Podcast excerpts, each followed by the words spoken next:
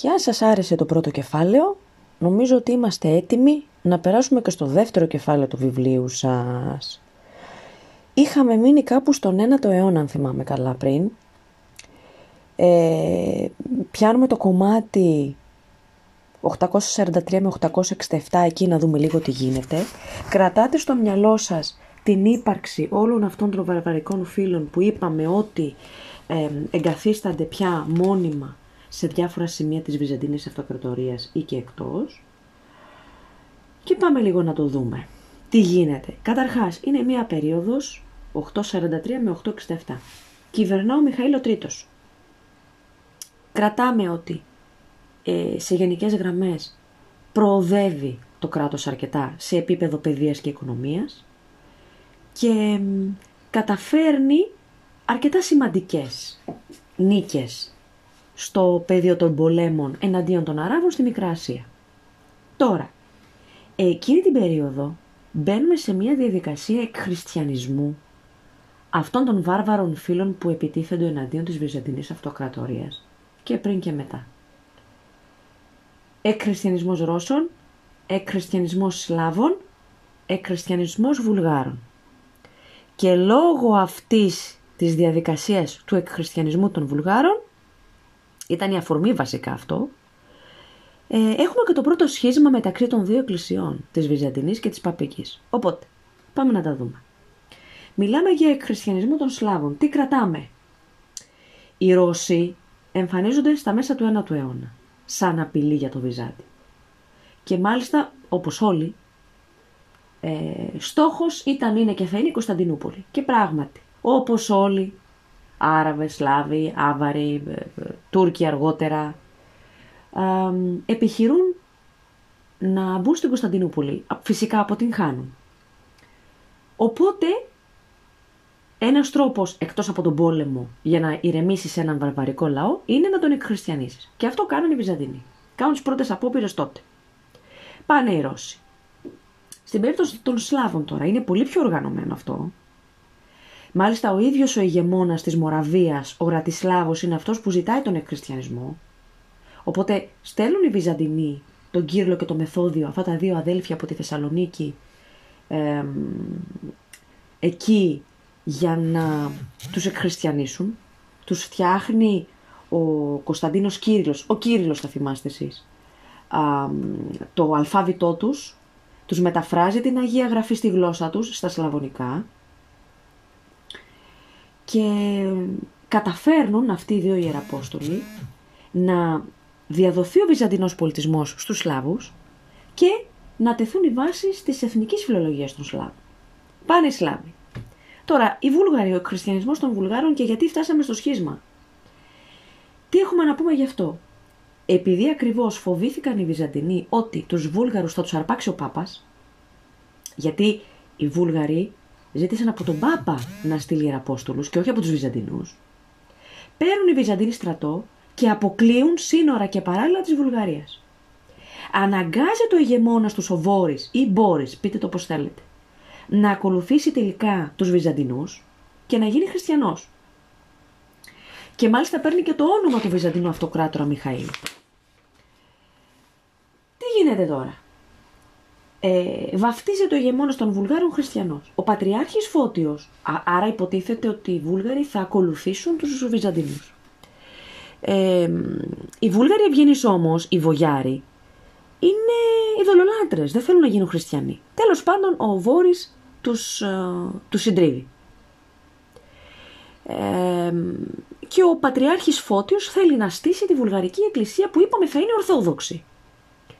Παρόλα αυτά, επειδή ακριβώς αυτή η διοίκηση της Βουλγαρικής Εκκλησίας δεν ανατέθηκε σε Βούλγαρο, αλλά ανατέθηκε σε Βυζαντινό επίσκοπο, αυτό τον ενόχλησε το Βόρη και άρχισε σιγά σιγά να στρέφεται προς τη Ρώμη. Παρ' όλα αυτά, ο Πατριάρχης Φώτιος αποκρούει την προσπάθεια της Ρώμης να μπει στα πράγματα της Βουλγαρίας και επειδή ακριβώς υπήρχαν, αυτό ήταν αφορμή το ζήτημα της Βουλγαρίας. Μεταξύ ε, Βυζαντινών και Πάπα, Ορθόδοξης και Καθολικής Εκκλησίας υπήρχαν αγεφύρωτες διαφορές σε θέματα λατρείας και εκκλησιαστικής τάξης. Ας πούμε, το Άγιο Πνεύμα, το Φιλιόκβε, ήταν ένα ζήτημα. ε, το ποιος εκπορεύεται από πού. Το Άγιο Πνεύμα, ας πούμε, εκπορεύεται από τον Υιό. Αυτό ήταν σημείο διαφοροποίησης μεταξύ Ορθόδοξης και Καθολικής Εκκλησίας. Και απορρίφθηκε αυτό στη Σύνοδο α, της, του 867 και ο Πάπας αφορίστηκε, αναθεματίστηκε από τον Πατριάρχη. Και έτσι έχουμε το πρώτο σχίσμα. για την ιστορία θα ξέρετε ότι η Βουλγαρία τελικά ακολουθεί το Βυζάντιο. Και άρα πλέον θα ανήκει στο Πατριαρχείο Κωνσταντινούπολης και όχι στον Πάπα, σε όχι, στην, όχι στη Ρωμαϊκή Εκκλησία. Μέχρι και σήμερα που συζητάμε, οι Βούλγαροι είναι Ορθόδοξοι και όχι Καθολικοί. Τώρα, η ενότητα 2 είναι εκτός. Οπότε πάμε στην ενότητα 3 που έχει να κάνει με την κοινωνία. Είναι ένα αρκετά ενδιαφέρον θέμα. Ένα αρκετά ενδιαφέρον α, ζήτημα. Τι γίνεται τώρα; Ε, στην Βυζαντινή κοινωνία έχουμε μία αλλαγή στη σύνθεση. Τι σημαίνει αυτό; Θέλει ο αυτοκράτορας να αντικαταστήσει τους μεγαλογεοκτήμονες που ήταν η αριστοκρατία, θέλει να τους αντικαταστήσει με μια παλατιανή αριστοκρατία που θα μένει κοντά του, θα είναι μαζί του στο παλάτι και θα ακολουθεί τις δικές του προσταγές. Οι οικογένειες όμως των γεωκτημόνων, για να μπορέσουν να μην χαθούν, να μην χάσουν και τα αξιώματά τους, τι κάνουν, κάνουν επιγαμίες. Δηλαδή έχουμε την αριστοκρατία της γης, η οποία παντρεύει τα παιδιά της με την αριστοκρατία των αξιωμάτων. Και έτσι έχουμε την ανάδειξη μιας καινούρια αριστοκρατίας. Άρα έχουμε μια ενοποίηση αυτής της κυρίαρχης τάξης. Μέσα σε αυτή την κυρίαρχη τάξη έχουμε τους βασιλικούς, οι οποίοι αναλαμβάνουν και στρατιωτικά και πολιτικά αξιώματα. Και κυριαρχούν στην κοινωνία και στην οικονομία και στην πολιτική και ακριβώς επειδή ε, το αξίωμά τους, η θέση τους είναι αρκετά επίφοβη, σήμερα το έχουν το αξίωμα αυτό, αύριο δεν το έχουν το αξίωμα αυτό. Προσπαθούν για όσο καιρό έχουν αυτό το αξίωμα να βγάλουν όσο το δυνατόν περισσότερα χρήματα ε, γίνεται. Επίσης, στις αγροτικές κοινότητες έχουμε το εξής πρόβλημα. Έχουμε τους μεγαλογιοκτήμονες, έχουμε τους δυνατούς, οι οποίοι πιέζουν μονίμως τους μικρούς αγρότες και φτάνουν στο τέλος να κυριαρχούν επάνω τους και να τους πάρουν τα κρίματά τους. Αυτή είναι η κυρίαρχη τάξη. Από την άλλη, έχουμε την ανάδειξη της μεσαίας τάξης που θα τη δούμε πολλές φορές σε όλα τα κεφάλαια του βιβλίου σας που θα ακολουθήσουν και στη Δύση, μέχρι και τη Γαλλική Επανάσταση, αν θυμάστε που συζητούσαμε τις προάλλες, έχουμε τη μεσαία τάξη, η οποία είναι η τάξη των εμπόρων και των βιοτεχνών. Είναι αυτοί που βγάζουν χρήματα.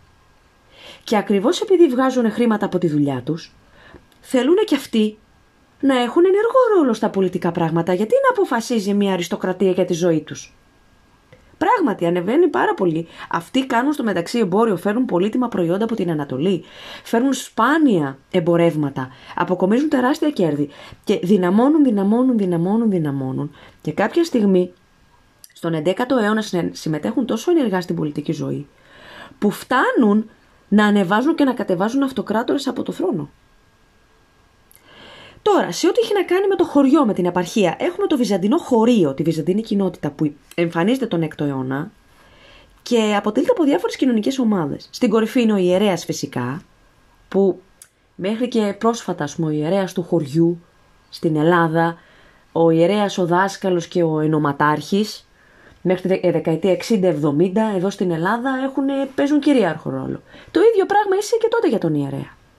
Την οικονομική δύναμη σαφώς και την έχουν οι δυνατοί που αναφέραμε και πιο πριν, οι οποίοι ζουν έξω από το χωριό και κατέχουν τεράστιες εκτάσεις γης φυσικά. Ο μεγαλύτερος πληθυσμός της επαρχίας είναι οι μικροϊδιοκτήτες που είναι ελεύθεροι αγρότες και, έχουν και, υπάρχουν και οι δούλοι. Ωστόσο, τέλη 8ου αιώνα έχουμε μια τεράστια αλλαγή, μια στροφή στην όλη εξέλιξη αυτού που λέμε αγροτική κοινότητα, ε, βυζαντινό χωρίο. Και τι εννοούμε; Καταρχάς, οι κοινωνικές διαφορές δεν πάβουν να υπάρχουν. σα ίσα γίνονται όλο και χειρότερες. Και έτσι έχουμε μια αριστοκρατία γης που πλουτίζει, ανεβαίνει στη διοικητική ιεραρχία βγάζει πάρα πολλά χρήματα από τη μία. Από την άλλη στους μικροκαλλιεργητές που όλο πληρώνουν φόρους και αναγκάζονται να εγκαταλείψουν τα κτήματά τους και να γίνουν πάρικοι των δυνατών. Ε, σαν να λέμε εξαρτώμενοι από τους δυνατούς. Και παρετούνται από τα κτήματά τους και τα παίρνουν δυνατοί. Δηλαδή δουλεύουν στα κτήματά τους χωρίς να είναι δικά τους τα κτήματά τους. Γιατί, γιατί τα έχει πάρει ο μεγαλειοδιοκτήτη. Αφού δεν μπορεί να πληρώσει το, το, το, τον τεράστιο φόρο που του δίνει το κράτος, πώς θα το πληρώσει; Και τι γίνεται τώρα; Εγκαταλείπει ο ένας γεωργός στη γη του, εγκαταλείπει ο άλλος, εγκαταλείπει ο άλλος, εγκαταλείπει ο άλλος. Κάποια στιγμή μαζεύονται τεράστιες εκτάσεις γης που δεν ανήκουν σε κανέναν. Ναι, αλλά οι φόροι πρέπει να πληρωθούν. Οπότε, εκεί που έρχεται το κράτος και αποφασίζει ότι τους φόρους αυτών που εγκατέλειπαν τη γη τους θα τους πληρώσουν οι γείτονες. Ναι, αλλά μπορεί ο γείτονας του τάδε Γεωργού να πληρώσει τους φόρους για πέντε ανθρώπους ή δέκα ανθρώπους που εγκατέλειψαν τα κτήματά τους, δεν γίνεται. Άρα εγκαταλείπουν και οι γείτονες τα δικά τους κτήματα. Και τελικά αυτή όλη η διαδικασία αλληλεγγύης που υπήρχε στα μέλη της κοινότητας, τώρα πια έχει στραφεί εναντίον τους. Οπότε τι έχουμε εδώ, έχουμε αγώνα κατά των δυνατών. Και έρχεται η εσωτερική πολιτική των Μακεδόνων Αυτοκρατόρων που ορίζει το αλληλέγγυον. Το αλληλέγγυον τι είναι; Είναι ένας νόμος ο οποίος υποχρεώνει τους πλούσιους γείτονες να πληρώνουν τους φόρους των φτωχών της κοινότητας. Αυτή ήταν η ενότητα 3. Ενότητα 4 έχει να κάνει με διοίκηση και νομοθεσία. Τι έχουμε να πούμε χοντρικά για τη διοίκηση στο Βυζαντινό κράτος; Θα έχουμε φτάσει αρχές 10ου αιώνα τώρα, υπολογίστε έτσι. Από ένα του περάσαμε 10ο. Έχουμε δύο πράγματα που πρέπει να θυμάστε. Πρώτον, να αυξάνει το ρυθμός των θεμάτων. Είχε ήδη ξεκινήσει αυτό, το έχουμε συζητήσει και στο προηγούμενο κεφάλαιο. Η επαρχιακή διοίκηση γίνεται πιο απλή. Η κεντρική εξουσία από την άλλη πλευρά ενισχύεται πάρα πολύ, προσαρμόζεται στα νέα δεδομένα. Ε, υπάρχει μια πολύπλοκη υπαλληλική ιεραρχία και μονίμως αυξάνεται ο αριθμός των υπαλλήλων. Γιατί, γιατί ιδρύονται νέες υπηρεσίες, υπάρχουν νέα αξιώματα, άρα αυξάνεται και ο αριθμός των υπαλλήλων και των κατόχων των αξιωμάτων. Γενικά είναι μια πολύπλοκη κεντρική διοίκηση στην κορυφή της οποίας είναι ο αυτοκράτορας. Μιλάμε για καθαρό συγκεντρωτισμό. Απόλυτο συγκεντρωτισμό των εξουσιών. Έχεις λοιπόν στην κορυφή έναν αυτοκράτορα που είναι ο εκλεκτός του Θεού στη γη. Είναι η κεφαλή της δημόσιας διοίκησης, είναι ο αρχηγός του στρατού, ο ανώτατος δικαστής, αυτός που νομοθετεί. Προσέξτε, ο προστάτης της Εκκλησίας, όχι ο αρχηγός της Εκκλησίας, ο αρχηγός είναι ο Πατριάρχης. Είναι ο φύλακας της Ορθοδοξίας. Ο προστάτης της Ορθοδοξίας. Όχι ο αρχηγός. Όχι ο ηγέτης. Τι τον περιορίζει τον αυτοκράτορα από το να κάνει ό,τι θέλει; η ηθική και η παράδοση. Οι εντολές, αυτοί οι νόμοι της ηθικής και της παράδοσης και τον δεσμεύουν φυσικά και οι νόμοι, τους νόμους του οποίους ο ίδιος δημιουργεί έτσι. Δηλαδή, αν κάποιος νόμος δεν του αρέσει, μπορεί να τον καταργήσει και να φτιάξει νέον. Ε, υπάρχουν επίσης και οι ευκλεί φετεριστές τι θα πει αυτό, ε, αν κάποιος αυτοκράτορας πέθαινε νέος και το παιδί του, ο διάδοχός του ήταν μικρός, ήταν ανήλικος, μέχρι να ενηλικιωθεί το παιδάκι, διοικούσε κάποιος ε, ανταυτού. Κάποιος κηδεμόνας. Κάποιος πρόσωπο το οποίο θα στήριζε τον επόμενο αυτοκράτορα. Και όντως δηλαδή ε, κηδεμόνες μεγάλων αυτοκρατόρων δεν σεβά, σεβάστηκαν τα δικαιώματα των νομίμων διαδόχων και δεν άρπαξαν τους, ε, τους θρόνους. Τώρα, σχέσεις κράτους εκκλησίας. Πολλά μπορούμε να πούμε γι' αυτό. Υπάρχουν δύο απόψεις. Ή η μία άποψη λέει ότι η Βυζαντινή Εκκλησία υποτάχθηκε στο κράτος, στην αυτοκρατορική εξουσία. Η άλλη λέει ότι όχι, ο αυτοκράτορας υποτάχτηκε, καπέλωσε ας πούμε, την Εκκλησία. Τι από τα δύο ισχύει; Εξαρτάται την οπτική από την οποία το βλέπει ο καθένας μας. Και τα δύο μπορούν να ισχύσουν στο κάτω-κάτω. Ας πούμε, πάρτε την οικονομαχία.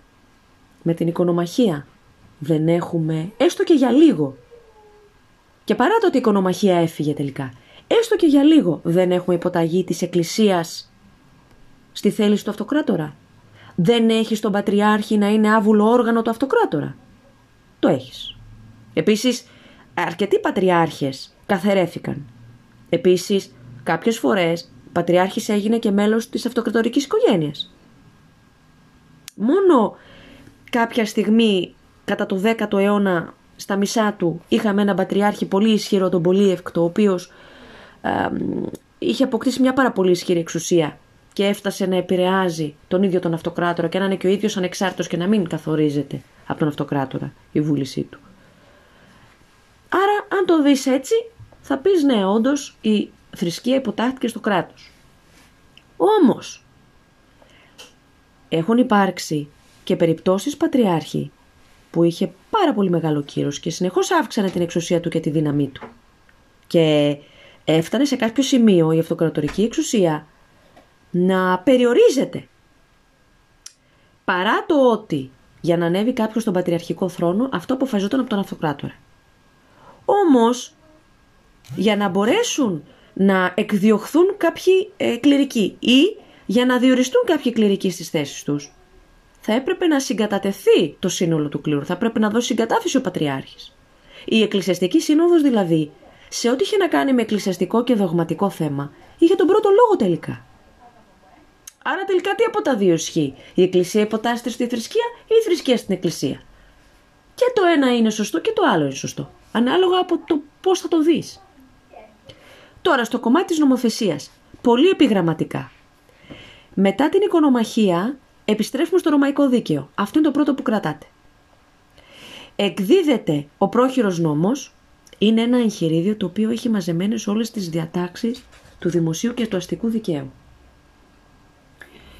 Ε, επίσης, έχουμε την επαναγωγή που είναι μια συλλογή νόμων και λέει ακριβώς ποιες είναι οι αρμοδιότητες του αυτοκράτορα, ποιες είναι οι αρμοδιότητες του πατριάρχη ε, εμπνευστής λένε ότι ήταν ο Πατριάρχης Φώτιος για την συγγραφή της επαναγωγής. Επίσης έχουμε τα βασιλικά. Τα βασιλικά τι είναι; Είναι μία συλλογή νομικών κειμένων που βασίζεται στην Ιουστινιάνια νομοθεσία, άρα βασίζεται σε κάτι παλιό. Αντανακλά δηλαδή τις συνθήκες, τις νοοτροπίες, τις σκέψεις, ε, το καθεστώς αν θέλετε του 6ου αιώνα. Μα είμαστε όμως 10ο-11ο αιώνα, πώς θα γίνει; Άρα είναι ένα μάζεμα παλιακών νομικών κειμένων. Αλλά έρχονται οι νεαρές που είναι κάτι πιο καινούριο και μέσα από αυτό το κείμενο αντικατοπτρίζονται οι συνθήκες σε πραγματικό χρόνο του 10ου αιώνα. Και βλέπεις μέσα από αυτό ότι το κράτος είναι ο αυτοκράτορας και η γραφειοκρατία που ακολουθεί τον αυτοκράτορα. Ε, πάει η τέταρτη ενότητα. Τώρα η πέμπτη. Βυζαντινή διπλωματία. Εδώ δεν είναι όλες οι ενότητες. Θα δούμε αποσπασματικά κάποια πράγματα. Λοιπόν, πάμε. Βυζαντινή διπλωματία. Τι μπορούμε να πούμε για αυτή. Εμείς ξέρουμε τώρα ότι σε όλα τα κράτη της υδρογείου το κάθε κράτος στέλνει και μία πρεσβεία. Ή έχει κάποιο προξενείο τέλος πάντων. Αυτό δεν υπήρχε στο Μεσαίωνα. Για να λυθεί κάποιο θέμα δεν είχε ας πούμε το Βυζάντιο μόνιμο πρέσβη να ζει στο κράτος των Βουλγάρων για παράδειγμα. Αν υπήρχε κάποιο ζήτημα θα έστελνε πρέσβης εκείνη τη στιγμή ο αυτοκράτορας. Οι πρεσβευτές γενικά ήταν πρόσωπα σεβαστά και απαραβίαστα. Και γενικά εσείς τα ξέρετε, όταν μιλάμε για βυζαντινή διπλωματία, μιλάμε για πολύ συγκεκριμένα πράγματα. Ε, το ένα είναι η αποστολή πρέσβεων, η οποία θα χρησιμοποιήσει πολλούς τρόπους και πολλά μέσα για να επιτύχει τους σκοπούς της. Το άλλο είναι οι χορηγίες, δηλαδή να δοθούν χρήματα και δώρα στους μονάρχες προκειμένου να δωροδοκηθούν και να πιστούν να συνταχτούν με τους Βυζαντινούς. Το άλλο είναι η σύναψη συμμαχιών. Πώς κάνει συμμαχία; Άμα ο Βυζαντινός αυτοκράτορας δώσει την κόρη του ή την ανιψιά του να την παντρευτεί ο τάδε ξένος ηγεμόνας. Και ο άλλος τρόπος της Βυζαντινής διπλωματίας είναι ο χριστιανισμός. Να γίνουν δηλαδή ο συγκεκριμένος λαός βαρβάρων ειδωλολατρών να γίνουν χριστιανοί. Η εξωτερική πολιτική χαράσεται από τον ίδιο τον αυτοκράτορα, απλά έχει βοηθό σε όλον αυτό το λογοθέτη του δρόμου, ο οποίος είναι υπεύθυνος για τα γραφειοκρατικά. Ας πούμε, θα, θα ρυθμίσει τα ζητήματα για την υποδοχή των ξένων πρέσβεων. Θα αποφασίσει ποιοι πρέσβεις θα φύγουν κάθε φορά από το Βυζαντινό κράτος για να πάνε στο τάδε ξένο κράτος και να διαπραγματευτούν. Ε, οι σχέσεις με τους Άραβες και οι σχέσεις με τους Βουλγάρους είναι εκτός ύλης. Αυτό που κρατάτε για τους Βουλγάρους ε, είναι δύο πολύ σημαντικούς βασιλείς, ο Σιμεών και ο Σαμουήλ. Τον Σαμουήλ αντιμετώπισε ο βασίλειος ο δεύτερος ο Βουλγαροκτόνος είχαμε πει. Και μάλιστα στη μάχη στο κλειδί η νίκη ήταν αποφασιστική για την τύχη του βουλγαρικού κράτους, γιατί η Βουλγαρία το 1018 προσαρτάται στο Βυζάντιο, υποτάσσεται και προσαρτάται. Ε, οπότε και οι σχέσεις με τους Ρώσους επίσης είναι εκτός ύλης. Κρατάτε μόνο ότι ε, για να επετεύχθη συμφωνία, ο Βασίλης ο δεύτερος ο Βουλγαροκτόνος έδωσε την αδελφή του την Άννα ε, ως σύζυγο στο Ρώσο ηγεμόνα Βλαδίμηρο και μάλιστα ο Βλαδίμηρος έγινε και χριστιανός, βαπτίστηκε χριστιανός ε, και περνάμε στη Βυζαντινή πολιτική στην Ιταλία. Εδώ ιδρύεται η Αγία Ρωμαϊκή Αυτοκρατορία του, του γερμανικού έθνους. Και από εκεί προκύπτει και το σχίσμα α, του 1054. Ο αυτοκράτορας Νικηφόρος Φωκάς, σε ό,τι έχει να κάνει με την πολιτική στην Ιταλία, έκανε ό,τι και προκάτοχή του. Δηλαδή τι, ήθελε να προστατέψει τις Βυζαντινές επαρχίες από τους Άραβες και να ενισχύσει όσο γινόταν την επιρροή των Βυζαντίνων στη Ρώμη. Στέφεται όμως ο Όθωνας ο πρώτος αυτοκράτορας Ρωμαίων το 962 και ιδρύεται η Αγία Ρωμαϊκή Αυτοκρατορία του Γερμανικού Έθνους. Και εδώ τώρα τα κράτη της Ιταλίας, τα μικρά κρατήδια της Ιταλίας τα ζητάνε και οι Βυζαντινοί και η Γερμανική Αυτοκρατορία. Ο Νικηφόρος Φωκάς δεν αναγνωρίζει τον αυτοκρατορικό τίτλο του Όθωνα, προφανώς, και του ζητά να αποχωρήσει από τα εδάφη, τα βυζαντινά εδάφη στην Ιταλία. Γίνονται κάποιες προσπάθειες διαπραγματεύσεων και έχουν έρθει και όλας ο, ο επικεφαλής των Γερμανών, ήταν ο επίσκοπος Κρεμόνας, ο, ο Λουτπράνδος είχαμε πει. Αλλά ε, ήταν μια πάρα πολύ ισχυρή προσωπικότητα και δύσκολα θα μπορούσε να επιτευχθεί συμφωνία. Πράγματι οι διαπραγματεύσεις ναυάγησαν και επέστρεψε ο Λουτπράνδος άπρακτος στη χώρα του. Οι, βελ, οι, οι σχέσεις βελτιώνονται επί Ιωάννη Τσιμισκή. Έχει φύγει ο Όθωνας ο πρώτος πια, είναι ο Όθωνας ο Β. Και του δίνουν σύζυγο τη Βυζαντινή πριγκίπισσα, την ανιψιά του αυτοκράτορα Τσιμισκή, την πριγκίπισσα Θεοφανό, η οποία έφερε στην αυλή των Οθονιδών τις παραδόσεις, τις συνήθειες, την ε, κοσμοπολίτικη κουλτούρα των Βυζαντινών. Άσχετα βέβαια με το αποτέλεσμα, γιατί οι Ιταλικές κτίσεις, όταν οι Νορμανδοί κατέβηκαν στην Ιταλία, όλες οι Βυζαντινές κτίσεις, όλη η Ιταλία χάθηκε το 1071. Έτσι, τα πάντα κατακτήθηκαν από τους Νορμανδούς. Ε, και οι Νορμανδοί διευκολύνθηκαν σε αυτό από το σχίσμα του 1054. Γιατί υπήρχε έντονη, ε, έντονος αντιβυζαντινισμός στην Ιταλία. Και έτσι η Ρώμη με την Κωνσταντινούπολη δεν μπορούσαν να συνεργαστούν σωστά για να διασωθεί η Ιταλία. Και έτσι έχουμε το σχίσμα των δύο εκκλησιών που ξεκίνησε με τις διάφορες διαφωνίες στα διάφορα θεολογικά και δογματικά ζητήματα. Για την νηστεία του Σαββάτου, για το αν οι, οι κληρικοί έπρεπε να παραμένουν άγαμοι, για τα άζημα στη Θεία Λειτουργία, για το Άγιο Πνεύμα, για το φιλιόκφε που είχαμε συζητήσει και, στο και πιο πριν. Το βασικό όμως πρόβλημα, αυτά όλα είναι αφορμές, τα ξέρετε. Το βασικό πρόβλημα ήταν, είναι και θα είναι, η προσπάθεια της ε, Ρώμης, του παπισμού, να καπελώσει την κυριαρχία της Κωνσταντινούπολης, του Πατριάρχη στο χριστιανικό κόσμο. Σαφώς είχαμε πει και στα διαζώσεις μαθήματα. Οι, οι συμφωνίες, οι διαφωνίες γίνονται πάντα μεταξύ ανθρώπων. Ευθύνη σε όλο αυτό το σχίσμα έχουν και τα πρόσωπα που κλήθηκαν να αντιμετωπίσουν τις καταστάσεις. Δηλαδή και ο Λουτπράνδος και ο Μιχαήλ Κυρουλάριος ο Πατριάρχης και ο Καρδινάλιος Ουμβέρτος που συνεργάστηκαν υποτίθεται με σκοπό να τα βρουν ήταν τόσο αδιάλακτοι, ειδικά ο Κυρουλάριος και ο Ουμβέρτος που έφτασαν τα πράγματα στα άκρα και φτάσανε να αφορίζουν ο ένας τον άλλον. Και έτσι φτάσαμε στο σχίσμα. Δηλαδή, αν κάποιος από αυτούς ή και οι δύο ήταν κάπως πιο διαλεκτικοί, δεν θα υπήρχε αυτό το σχίσμα. Και δεν είναι το σχίσμα που προέκυψε τώρα και εντάξει. Θα έχουμε πρόβλημα αργότερα όταν θα πολιορκείται η Κωνσταντινούπολη από τους Οθωμανούς και δεν θα έρχεται κανείς να βοηθήσει.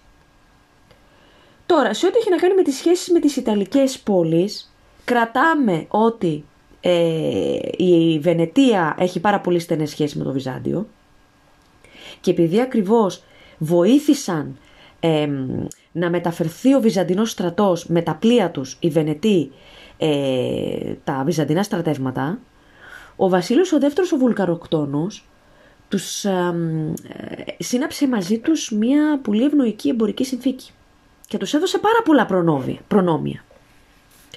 Τώρα η ενότητα 6 είναι εκτός και πάμε για την τελευταία ενότητα του κεφαλαίου σας που είναι το σύστημα της φεουδαρχίας. Αφήνουμε το Βυζάντιο στην άκρη και πάμε για Δύση ξεκάθαρα και μόνο.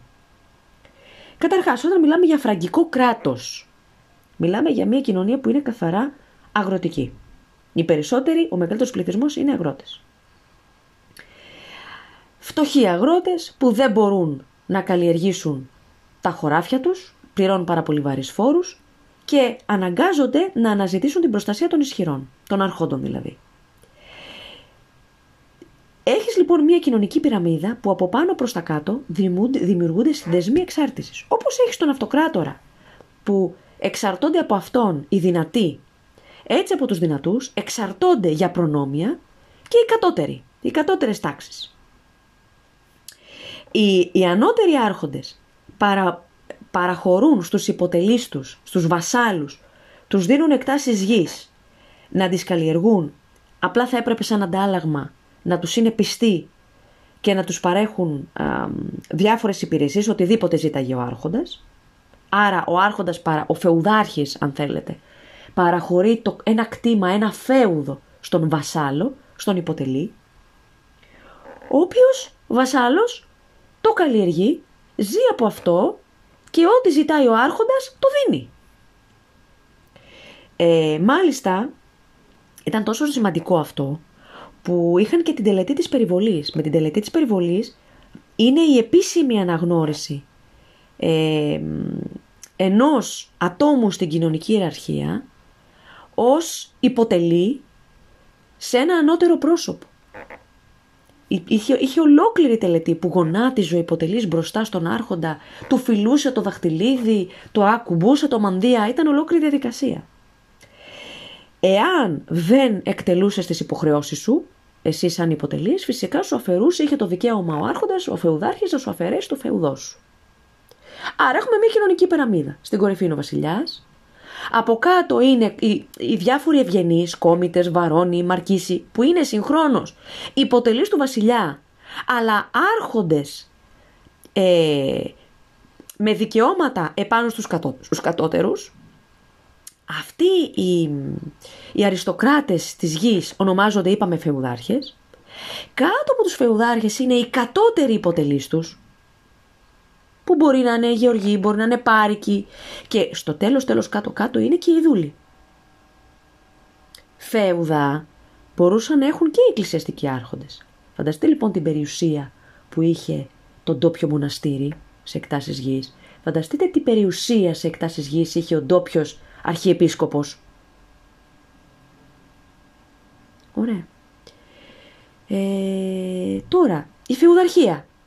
Η φεουδαρχία ξεκινάει τον 8ο αιώνα όταν καταραίει η δυναστεία των Μεροβιγγίων και μπαίνουν η δυναστεία των Καρολιδών. Με, κάνει τις μεταρρυθμίσεις του ο Καρολομάγνος στις διοικητικές, οπότε το σύστημα αυτό επεκτείνεται παντού. Ο στρατός μάλιστα γίνεται ο ίδιος φεουδαρχικός. Δηλαδή, στον στρατό πλέον πολεμούν οι αριστοκράτες, οι ευγενείς, οι φεουδάρχες. Και δεν πολεμάει ο φεουδάρχης μόνος του, πηγαίνει στη μάχη με τους υποτελείς του, με τους βασάλους του. Άρα η μία λειτουργία της φεουδαρχίας είναι στρατιωτική. Ναι, αλλά όμως έχουν οι φεουδάρχες αφού διοικούν την περιοχή τους και δίνουν τα φέουδα στους ε, ντόπιους αγρότες, έχουν και οικονομική και πολιτική δύναμη. Σε τοπικό επίπεδο πάντα. Γιατί όλοι αυτοί οι φεουδάρχες είπαμε είναι υποτελείς του βασιλιά. Άρα η λειτουργία της φεουδαρχίας δεν είναι μόνο στρατιωτική, είναι και οικονομική και πολιτική. Και αυτό το σύστημα αναπτύσσεται στο κράτος του Καρόλου και σε όλα τα κράτη που ακολούθησαν μετά. Άρα μιλάμε για 10ο και 11ο αιώνα που η φεουδαρχία ε, γενικεύεται. Και νομίζω ότι ολοκληρώσαμε εδώ που βρισκόμαστε το κεφάλαιο 2. Ελπίζω πραγματικά να σας βοήθησα όσο περισσότερο γινόταν.